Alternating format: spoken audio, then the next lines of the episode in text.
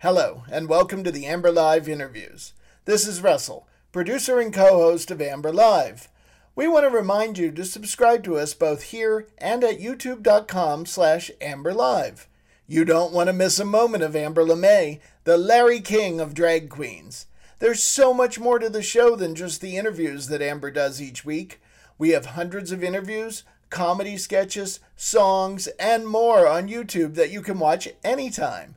But in the meantime, you can listen to the amazing interviews right here. Now enjoy this episode of Amber Live Interviews. We have Dr. Carlton on the show tonight, and I was trying to figure out how to introduce him. And I thought, maybe this would be a good way. Roll it, Russell.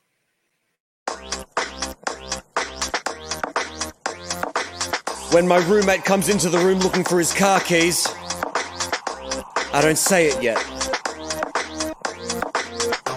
And when he gets me off the couch to check underneath the couch cushions, I don't say it yet. No. And then when he says out loud, I wonder where my car keys are, I still don't say it. I still don't say it yet. But then he asks me, do you know where my car keys are? I look at him in his face and I say, have you checked your bottles? Get up, get up, get up. I have not seen your keys, but since you're asking me, you better check out that bottle. Yeah, I think that pretty much covers Dr. Carlton's specialty. Dr. Carlton, come on. That's the best introduction I've ever had. I love it.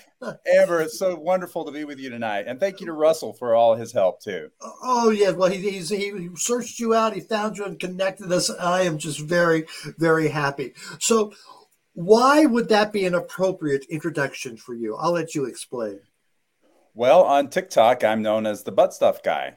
So I, with the advent of the pandemic, being a gastroenterologist myself and a gay man, I have two kids who are 16 years old who spend a lot of time on TikTok. And during the pandemic, I found a lot of downtime because we couldn't really do a whole lot of screening examinations because we could only do emergency things. So I found a lot of nights with time on my hands and started scrolling through TikTok just to see what it was like. And kind of lurked for a while. And then after about 4 hours one night where I had realized I had laughed, cried, written down recipes for chili, gotten angry and laughed some more, I realized, hey, this is a pretty funny platform. I love this. It's a lot of, well, at least at that time, it was a lot of, lot less sort of antagonistic than say Twitter or Facebook. And I was just so tired of the politics that were going on at the time. I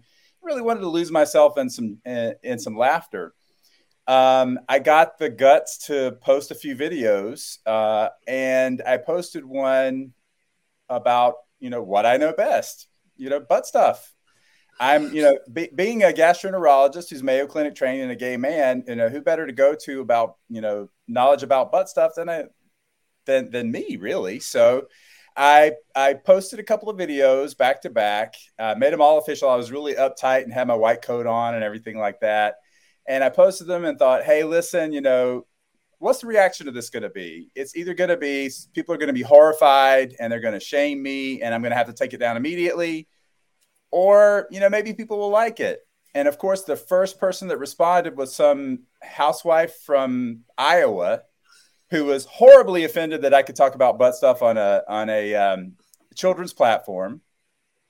And now, meanwhile, just so you know, I used all the code words. I had to use a lot of innuendo because it is TikTok. You can't say certain things.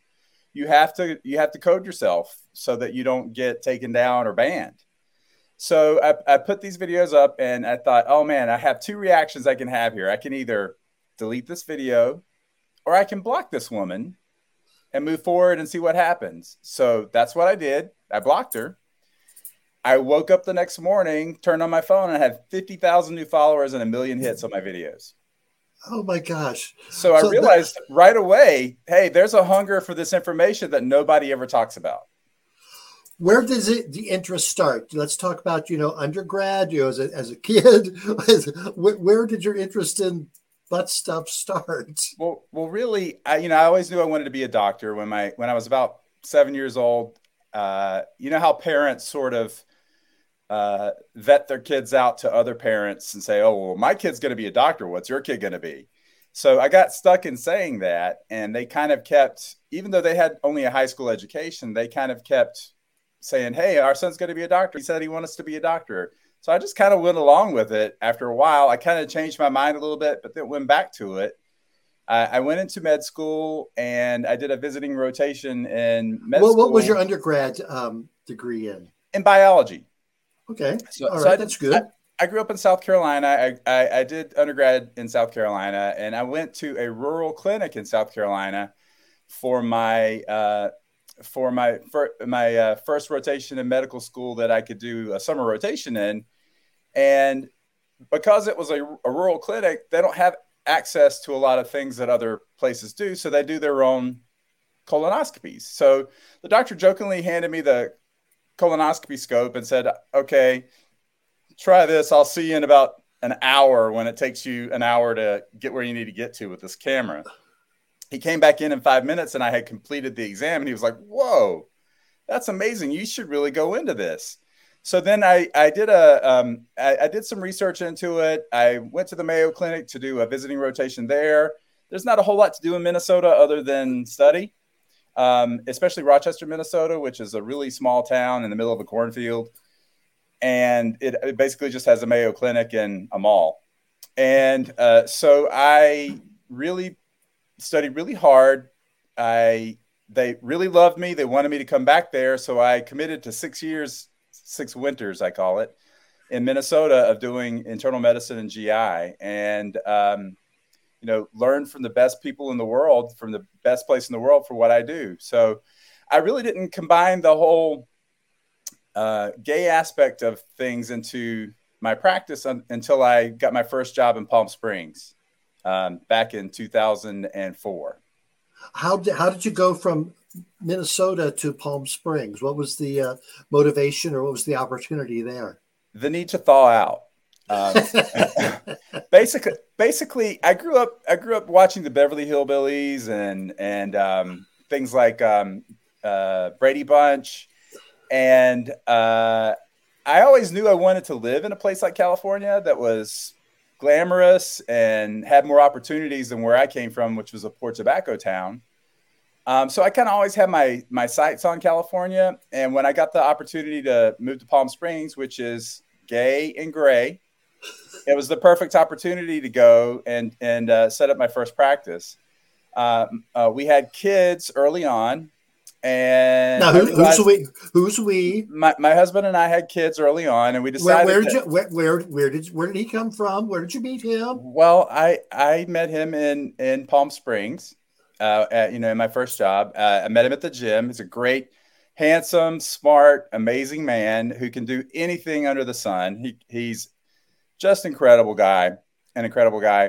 And we decided after having children that, hey, listen, we ought to move to a place that has more opportunities for them than Palm Springs, because Palm Springs was just limited in its opportunities for children.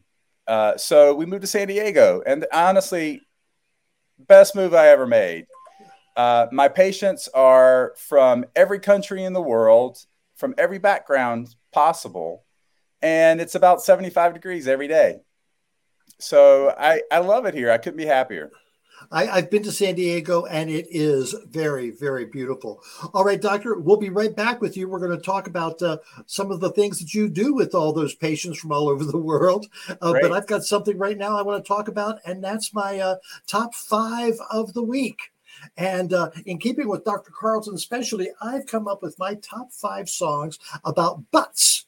Now, some of these are chosen for their musical attributes, some for their creative verbiage, and others just because I like them. So, coming in at number 5 is Honky Tonk Badonkadonk by country singer Trace Adkins. Now, badonkadonk is defined as an adjective used to describe buttocks of exceptional quality and bounce.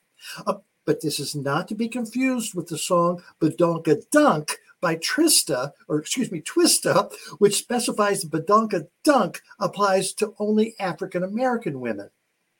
Dunk, dunk, can't we all just get along? Coming in at number 4, Fat Bottom Girls by Queen. Gotta give credit to Freddie Mercury for taking a word, fat, that usually has a less than positive connotation and turning it into an anthem for all those who truly make the world go round. Coming in at number 3, My Humps by Black Eyed Peas. Seriously, what are you going to do with all that junk inside your trunk? Coming in at number 2, Shake Your Booty by KC and the Sunshine Band. Okay, when you hear this, you just gotta shake, shake, shake, shake, shake, shake, shake your booty, shake your booty. Everybody now, shake, shake, shake. Shake, shake, shake, shake your booty, shake your booty. I know you were shaking it. And coming in at number 1, rounding out my top 5, what would a list about butt songs be without Baby Got Back, or otherwise known as I Like Big Butts by Sir Mix-a-Lot. As a karaoke host for close to 20 years, this was one of the most popular songs sung by guys, girls, gays, lesbians. Apparently, everyone likes big butts, and I cannot lie. And that's this week's top 5 about bottoms. So, what's your favorite butt songs? Do you have some? Write them in the comments. All right. This is Russell, producer and co-host of Amber Live, reminding you that it is your support that keeps us going. You can make a donation through this podcast by using our Venmo at RJDPro, or by visiting us at amberlive.tv and clicking on the Support Amber Live button. And now, back to this incredible interview. So come back in, Dr. Carlton. Do you have any favorite butt songs? I even did a TikTok video about songs I shouldn't play during a colonoscopy. and the first song was Like a Virgin. The second one was Baby Got Back. Mm-hmm. The third was Ring of Fire. The fourth was Wide Open Spaces, and after that was Everybody Hurts, and then the last one was In Too Deep. Oh my gosh! Oh, that is so fun. So let's talk about colonoscopies. All right. So, sure. What age do you think that people? I don't want to discriminate men because everyone should get a colonoscopy. Right. What age should they start? And tell us about that. And what should they expect if they've never had one before? Colonoscopy is really crucial in the prevention of colon cancer. Colon cancer is the third leading cancer killer among Americans. So, overall, we have lung cancer as number 1. In women, breast cancer, number 2, and then colon cancer. In men, it's lung and then lung and then colon and prostate are usually kind of neck and neck with 2 and 3. So you have polyps, which are the things that grow and change into cancer. You do a colonoscopy and take those out, you don't get colon cancer. And stage 1 colon cancer, if found in stage 1, stage 2, has a really remarkably high cure rate. But if you let it go to stage 3 or 4, it's not very good. It's about a 14% 5-year survival rate in stage 4 colon cancer. And the sad thing is it's preventable with colonoscopy. So when it comes to pure screening age, the associations in the United States have recently dropped the screening age recommendation from 50 to 45, which means as a 50-year-old man in a couple of months, I'm suddenly overdue and I have my colonoscopy already scheduled.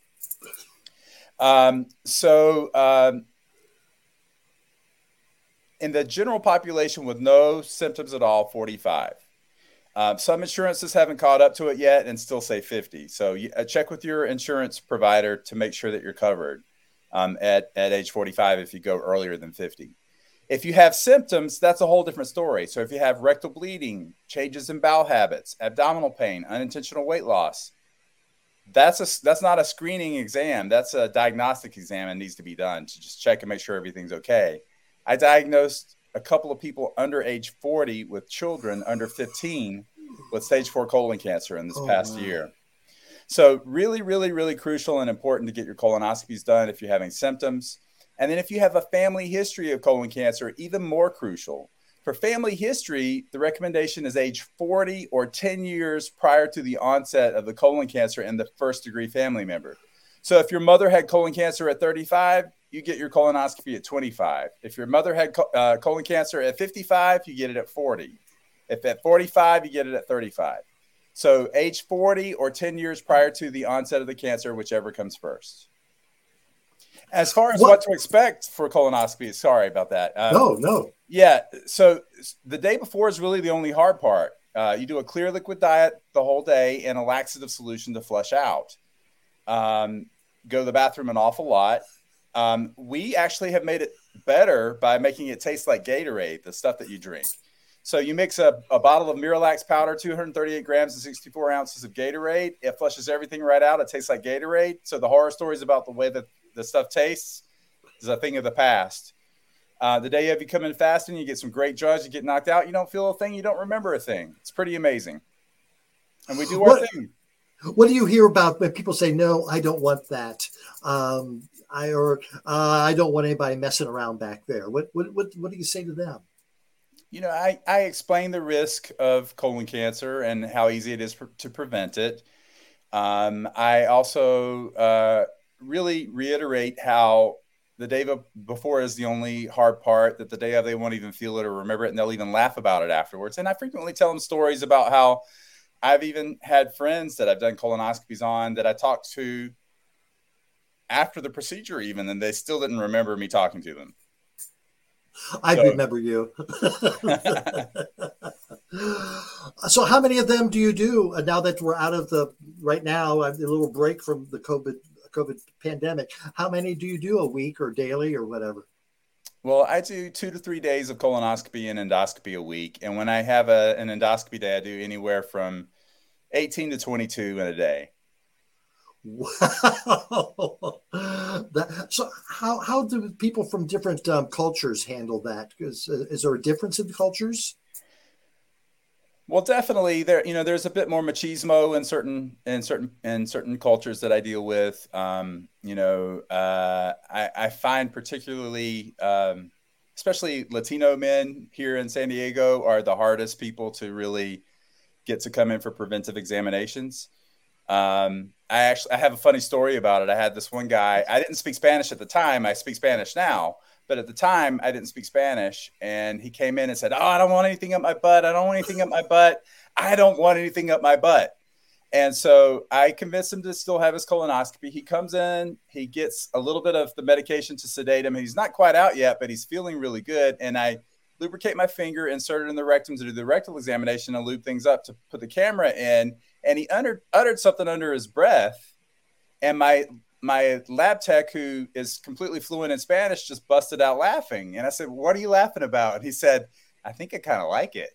Ay, caramba. So, yeah, I mean, I deal with a lot of different issues, especially in San Diego, we have a huge population of people who have been who have migrated from Afghanistan or Iraq, and especially women don't want a male to do the procedure. But luckily I have 2 female partners, so that's usually taken care of. What's the difference between women and men? Or is there? Am I being ignorant here? When it comes to colonoscopies, it's usually easier in men than in women, because women oftentimes, not universally, oftentimes have had children, have had, C-sections, have had hysterectomies, have had a lot of abdominal surgeries. And usually men haven't had a whole lot of abdominal surgery. So there's not much scar tissue there. It's just really super easy to get around in men. But it's still it's equally important in men and in women to get it done. We've talked about the serious stuff, colonoscopies, the colon cancers and everything. Those are things that have to be done. So let's talk about some fun stuff now. Absolutely. That's why I'm here. Yes. What are some of the questions that people come in and say, I want to get started into having some anal action? Well, I think there's a couple of my early videos talk about this, about how, there's three keys: preparation, relaxation, and lubrication. Okay. So, preparation, the number one fear and number one topic of controversy that I have on social media is douching. More people are freaked out about douching than any other topic on the internet, it seems, when it comes to my area. Now, is this enemas? Are you talking about enemas? Yeah, just so using enemas to clean out. We have your clip about enemas, so let's watch that. Sure. Store-bought enemas often contain harsh chemicals that can irritate the lining of your rectum, leading to increased risk for STI transmission as well as increased cramping. Who wants that?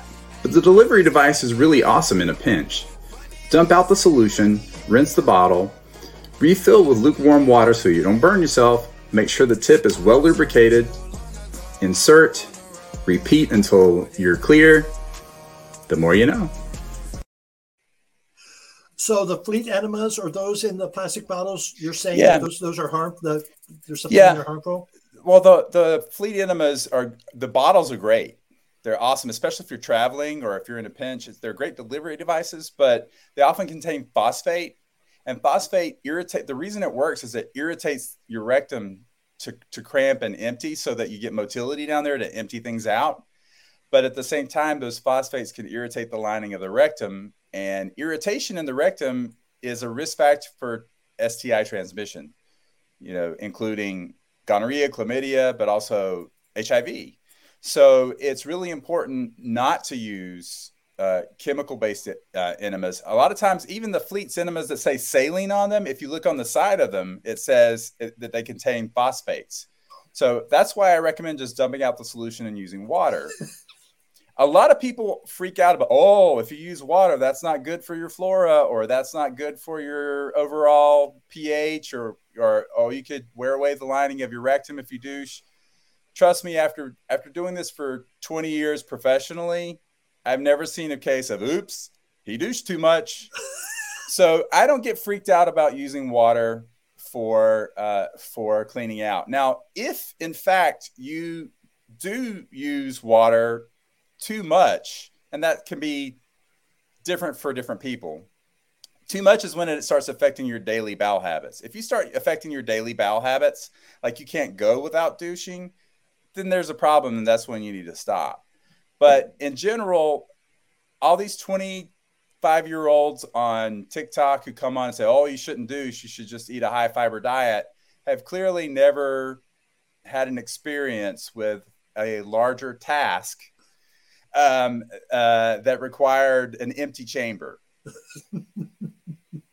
And honestly, having an empty chamber just makes things feel better down there. You don't want to have, especially if you're, like I said, if you're taking on a larger task, you don't want to have that phenomenon happening down there.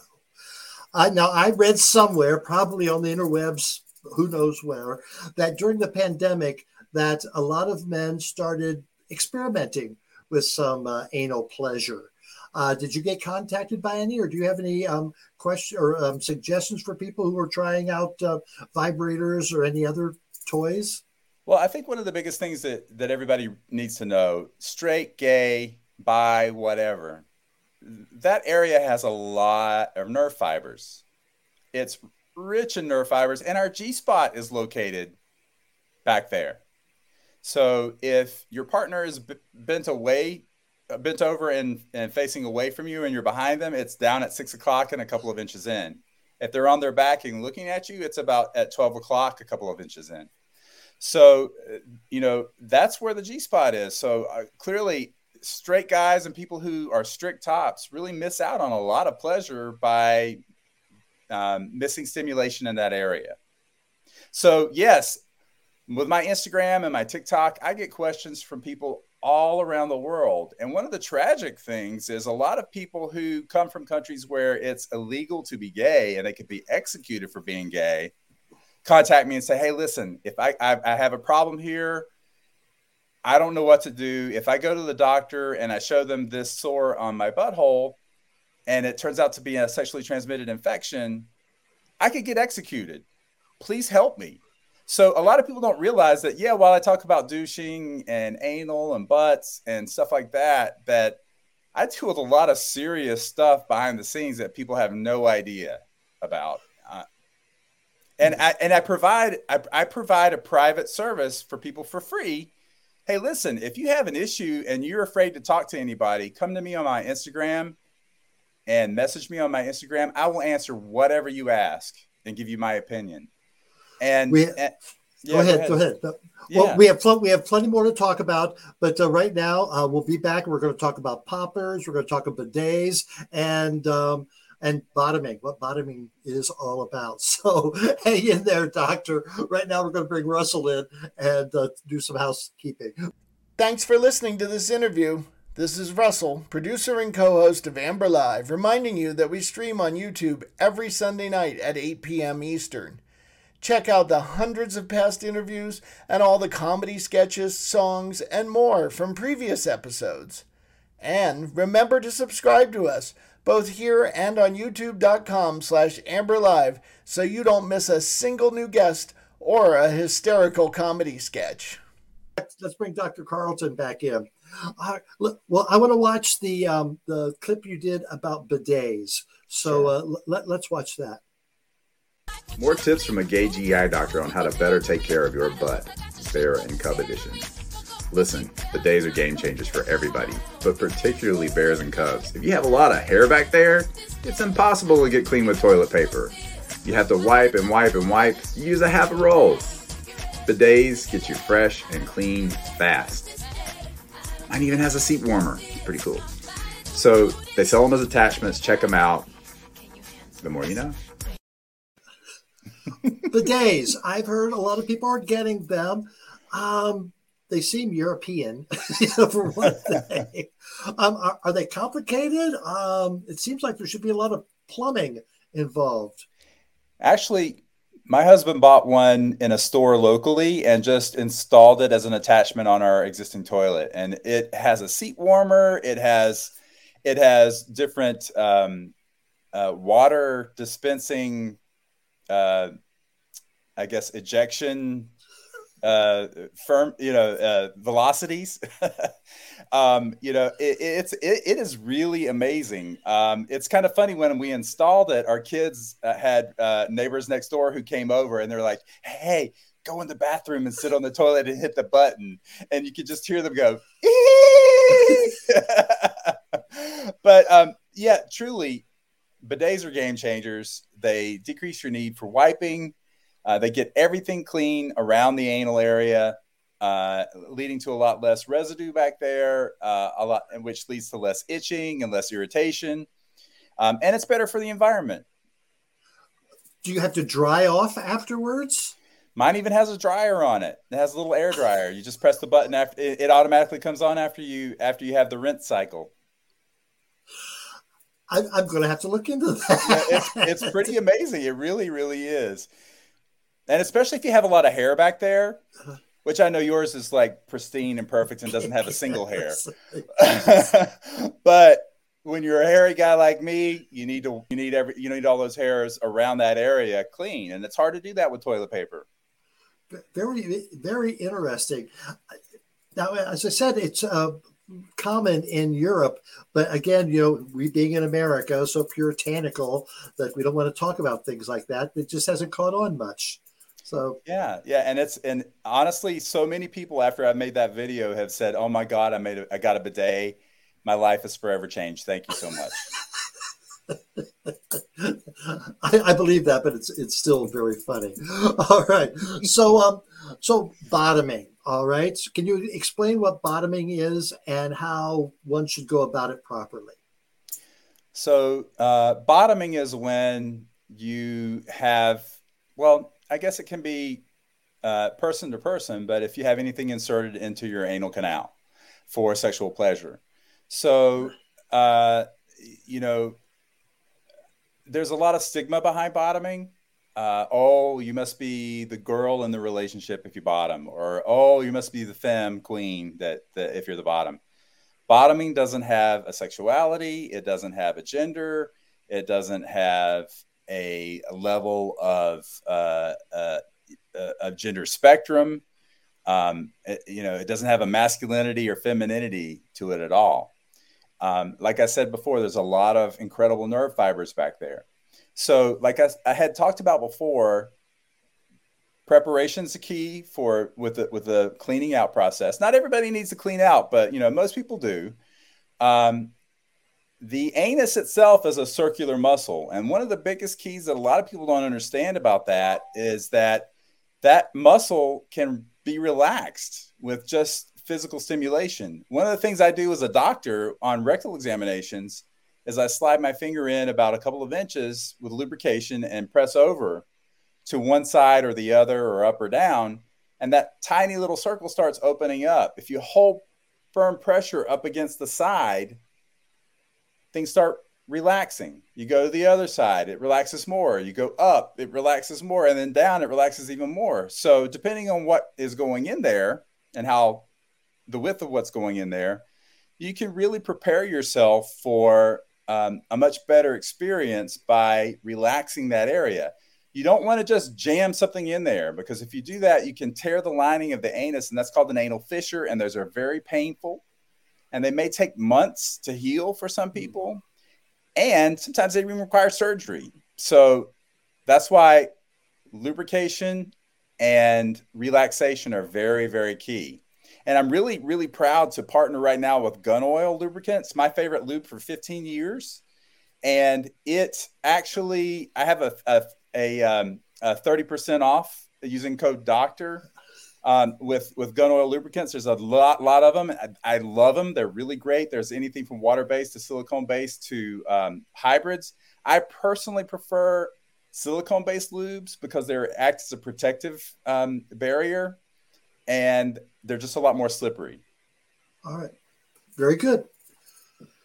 What people have been asking me all week is, have you worked in the emergency room? I get calls, yeah.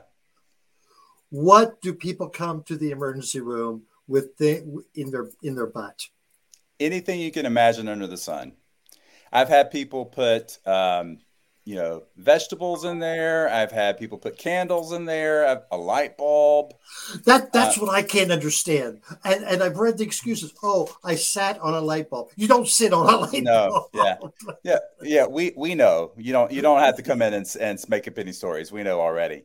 So So one of the things that one of the weirdest kind of almost kind of sad situations was I had a guy who was about 80 years old. And he liked anal stimulation, but he didn't want to tell his wife. So he actually was using those little Yakult, tiny little plastic Yakult yogurt bottles to stimulate himself with, because he didn't want his wife to find a dildo or anything. So he was using this to stimulate himself, and he lost it up in there. And one of the big things that we always tell people: without a base, without a trace. Butts are very, very hungry. There's a suction, a natural sort of vacuum that happens. So if you put something up in there, it sucks it right up in there. So make sure that whatever you put in there has a nice flared base to it. That way things don't get lost. So this poor guy went up in there with his fingers to try to grab this little plastic yogurt bottle. And when he did it, he pinched it like that, it flanged out and shattered out like that. And when he tried to pull it out, it was like a fish hook in his butthole. Oh, very, very sad. How sad. Been a lot easier to just say, "Hey, Ma," or "Hey, honey, I like to play with my ass." any other unique objects? Oh, our emergency room has a huge psychiatric department. So, like I said, anything you can think of, from Coke bottles to light bulbs, to batteries, some people, whatever they can fit up there, they'll put up there. Wow. All right. We've talked to poppers. Okay. Let's watch your clip about poppers. No doctor's ever going to tell you to use poppers, but if you do, here are three important things you need to know. Number one, don't use them if you have a history of cardiovascular disease like heart attack, stroke, or high blood pressure. Number two, do not mix with Viagra or Cialis. They can create a serious drop in blood pressure.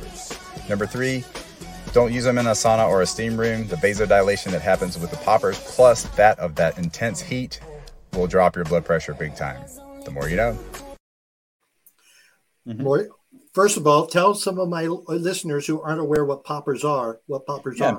Yeah, poppers are a little bottle of inhalant that you can frequently buy in stores as video head cleaner, which we don't even have videos anymore. So it's kind of a lame excuse to buy poppers. But if you go into a gay store, I think when I went to P-Town, apparently they're illegal in Massachusetts. You can't buy them, but you can get them if you just ask for them in the right spot.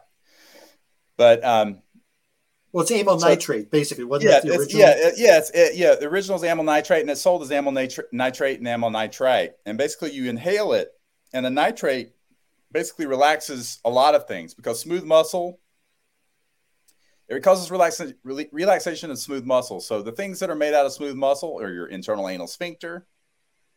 So because that relaxes, a lot of gay men like to use it for bottoming because it relaxes things open. But it also relaxes the smooth muscle in your blood vessels. So there's an intense head rush that happens because suddenly the blood flow to your brain is changed because of the relaxation in the smooth muscle. Now, if you have blood pressure problems, that is compounded with poppers. If you mix it with Viagra or Cialis, which also relaxes smooth muscle, you can have a tremendous drop in blood pressure. It can lead to strokes. People have died. I've had a lot of people who told me, I went to a leather event in Washington and some guy hit poppers and he was on Viagra and he died from the huge drop in blood pressure that he had. So there's also a mysterious thing that happens where some people are found dead in their beds after hitting poppers and we don't know why. So right now, one of the big uproars in the summertime was that the fact that the FDA wanted to figure out what's going on with poppers. So they don't want to regulate them. They want to get the data to find out when someone has a popper-related adverse event, what's happening so that we know how dangerous they are, if they're even dangerous in the grand scheme of things. But like I said, the big things are anything that really relaxes your blood vessels like heat, Viagra, or if you're already on blood pressure medicines for heart attack or stroke. One of our viewers comes in with a question. Hey, what about hemorrhoids? What causes hemorrhoids? How do you treat them? And how do you avoid them? Have some great videos on that on Instagram and on TikTok. But basically, the anal sphincter has internal and external veins that take away the blood supply to keep everything going down there. They're normally present, those veins, but when they become engorged with blood, that's what a hemorrhoid is. So externally or when they're on the outside and you can see them, those are frequently very painful. And on the inside, you may not even see them, but it can be very tender right on the inside of the anal canal. So they're basically engorged veins with blood. So the biggest things, number one, don't strain. If you're straining to have a bowel movement, you're pushing all that blood flow down into those vessels and it causes them to balloon out and create hemorrhoids. So high fiber diet, plenty of fluids. And when you're on the toilet, don't sit there for more than 10 minutes reading your cell phone. Fine. Only go when you have the urge to go so that you don't sit there and increase pressure downwards. So when you have them, the treatment is keep your stool soft, plenty of fluids, plenty of fiber. There's some topical creams that you can use to help calm the inflammation. And if that doesn't work, there are some more invasive techniques like banding, which can happen from a surgeon or even surgical excision. I try to tell people to avoid those more extreme things if they can, because they can lead to long-term problems if you want to bottom again. One thing, our final topic tonight is going to be what I brought up early in the show, restless anal syndrome. A symptom of COVID. What do you know about that? Well, that's a really rare one-time only case where apparently this person's rectum and anus is spasms, kind of like someone with restless legs. Their legs have to shift around and move around. I think what I read about that case was that as long as they were moving around, they were okay. But as soon as they were still, they noticed that it started spasming again. So there is a different phenomenon that's very similar called proctalgia fugax. So if someone's sitting there in their chair and then all of a sudden they feel almost like lightning struck their butthole, there's something called proctalgia fugax, where it's just like a massive spasm of your butthole, and it's called proctalgia fugax. And it's gone by the time you can do anything about it. It lasts about 3 to 5 seconds, but a lot of people think, "Oh shit, do I have cancer?" You know. What's going on back there? But it's a very normal thing. It even happens to me. So that's why I can laugh about it, right? And I am too. Oh, we're all in seventh grade, aren't we? We are. Dr. Carlton, thank you so much for joining us tonight. If anything new comes up in your field, please come back and talk to us. And I'd like to talk to you more about your adventures in Provincetown, too, because we go there every year. So I'm sure we've seen some things. One of my funniest stories, if I can say it really quick, is I went to Provincetown Bear Week this year for the first time as a celebrity. And I've, coming out of COVID, I had no idea what being a celebrity was like. So I'm in Herring Cove. I've got to go pee. I walk over the dunes, and two guys were doing what guys do in Provincetown in the dunes, and they stopped mid-thrust and said, "Oh my God, we love your videos." And I just said, "Carry on, boys. Use my tips." I think they were using their own. Thank you, Dr. Carlton, so much. Thank you so very much. Thank you. Right. Have a good evening. Oh, that was a lot of fun. Very educational, too. Did you learn something? I hope you did. Let's get a word from our sponsor. Every time I go to visit Upper Beaver Gash, I always think, why don't they have great shops like we do down in Beaver Pond? Well, now you don't have to leave the safety of your home and risk getting that pesky Beaver 19. You can shop at the Amber Live store right off the interwebs. And it's a better shop than Peggy's Plump and Proud. Oh, but don't tell her I said that. She's still giving discounts to the Beaver Pond players for the costumes. I like the great products like the coffee cups I drink my morning coffee out of, or my evening beers if I feel like getting all fancy. Down at B&B Fix It Shop, we use large Amber Live beach towels to lay out on the grass every day at 4:20. And don't miss the Rusty Bean Collection for all your bean needs, dude. Ditto on whatever he said. I just love their shirts and hoodies. Oh, yes, that they have at the Amber Live store. Oh, they keep me so cool in the summer and warm in the winter at the Amber Live store. So shop at the best store in Beaver Pond, or better yet, stay on your couch, eat some pork rinds, Thank you for listening to this episode of the Amber Live Interviews. Remember to subscribe to us so you don't miss a single minute of the fun. And remember, it is your support that keeps us going. You can make a donation through this podcast by using our Venmo at RJDPro or by visiting us at amberlive.tv and clicking on the Support Amber Live button. Thank you.